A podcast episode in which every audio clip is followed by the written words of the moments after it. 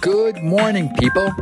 This is your cosmic curator, Tom Yaroschuk, with a look at the stars for September 23 and the days ahead. Yeah, it's 2323. How about that? Well, the day begins with the moon in the ever optimistic sign of, of Sagittarius. That's ruled by Jupiter. So, Sagittarius is all about philosophy, searching for the truth, little sports in there as well, and uh, always looking for the bright side. Well, that's a real positive after three days of a transit through the dark and heartbroken sign of Scorpio. So enjoy the day because the moon runs a gauntlet this week. It's crossing Pluto and Capricorn, the planet of death and rebirth. Then, when it moves into Aquarius, it tangles up with Saturn, which could make you feel depressed. And then Neptune, where you could feel the bliss of the divine as it crosses into Pisces. And then on Saturday, a week from today, if your emotions are not thoroughly exhausted, the moon will go through Aries, where it's influenced by the shadow demon planet Rahu, the planet that just can't get enough. And it's the master of illusion and ambition. Plus Jupiter and Uranus. Oh dear, the emotional sparks will fly. But take it when you can. And today's a really good day for thinking positive thoughts and making plans. Now, who doesn't know that the fall equinox is upon us? That happened on the 23rd, which is today. That marks the beginning of a new season, the glory of the mums, fall foliage, and getting those gardens ready for the winter. And so the light grows darker all the way to the winter solstice when the sun sets up here in the Penobscot at 3:58 p.m. Now, every season has its meaning, and the urgent of this season is to rest, slow down, and recreate yourself in the most positive ways you can imagine. The Sun in Virgo is all about personal improvement and reorganization. Now, it's at about five degrees in the mutable Earth sign and stays there for a month. The energy of the Sun in Virgo helps prepare you for this new season because it's the energy of purification purification of the body, the mind, and the emotions.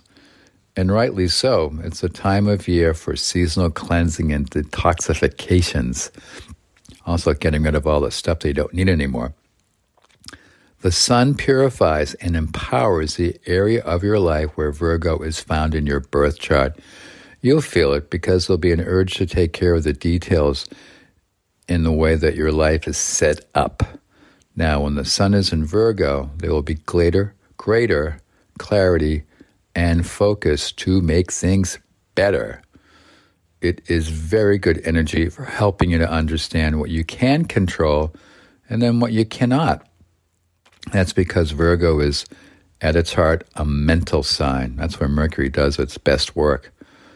And think about that for a bit. Think about all the things you can control and the energy of Virgo's gift for discrimination, organization, attention to detail, and the ability to create good health in all dimensions of life. What dimensions? Well, you know, good health financial, emotional, spiritual, physical, the whole bit. Now, you may be unable to control outer circumstances or other people, but think of all the things that you can control. And that's where Virgo suns are good at. So for the next month, manage the things that you can and don't worry about the things you can't. Forget about it. And with a little effort and that good head on your shoulders, you'll discern the difference between what you can change and what you can't. They say that's serenity. So that's a good thing, a good month ahead. Now, there will be a significant change in the energy pattern with the north and south node of the, moon's changing signs. This is a big deal because the south node and the north node, otherwise known as Rahu and Ketu, are called the karmic axis. And these karmic points uh, have been in Aries and Libra for the last year and a half, about 18 months. And they move backwards in the zodiac, unlike all the other planets, which move forward. So, starting in just a few weeks, they will be moving backwards to Pisces and Virgo. Now, this axis will release a new kettle of karma, and with all karmic release, it will be full of surprises. The Pisces Virgo axis is about knowing. It's on one hand, knowing with facts, and on the other hand, knowing with intuition. Both are ways to get to the truth, especially when they work together.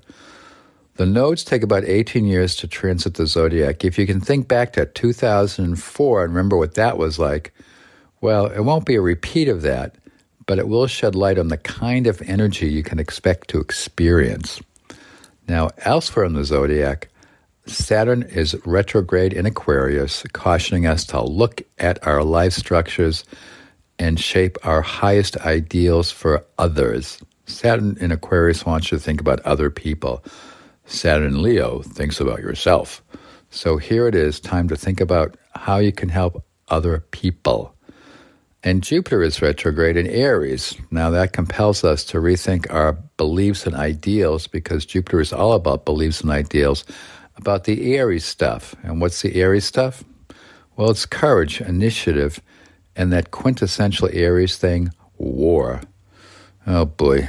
The outer planets, Pluto, Uranus, and Neptune, are also retrograde.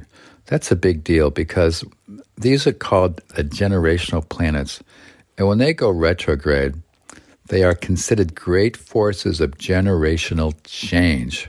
It could portend a rise of new leaders and a whole new approach to the way we live on planet Earth, or at least begin the struggle for that. Well, that's it for this edition of The Cosmic Curator. See you next week, right here on 89.9 FM Blue Hill, or streaming around the globe at weru.org. That's it for now. Oh, and remember the cosmic disclaimer don't blame the stars. Over and out.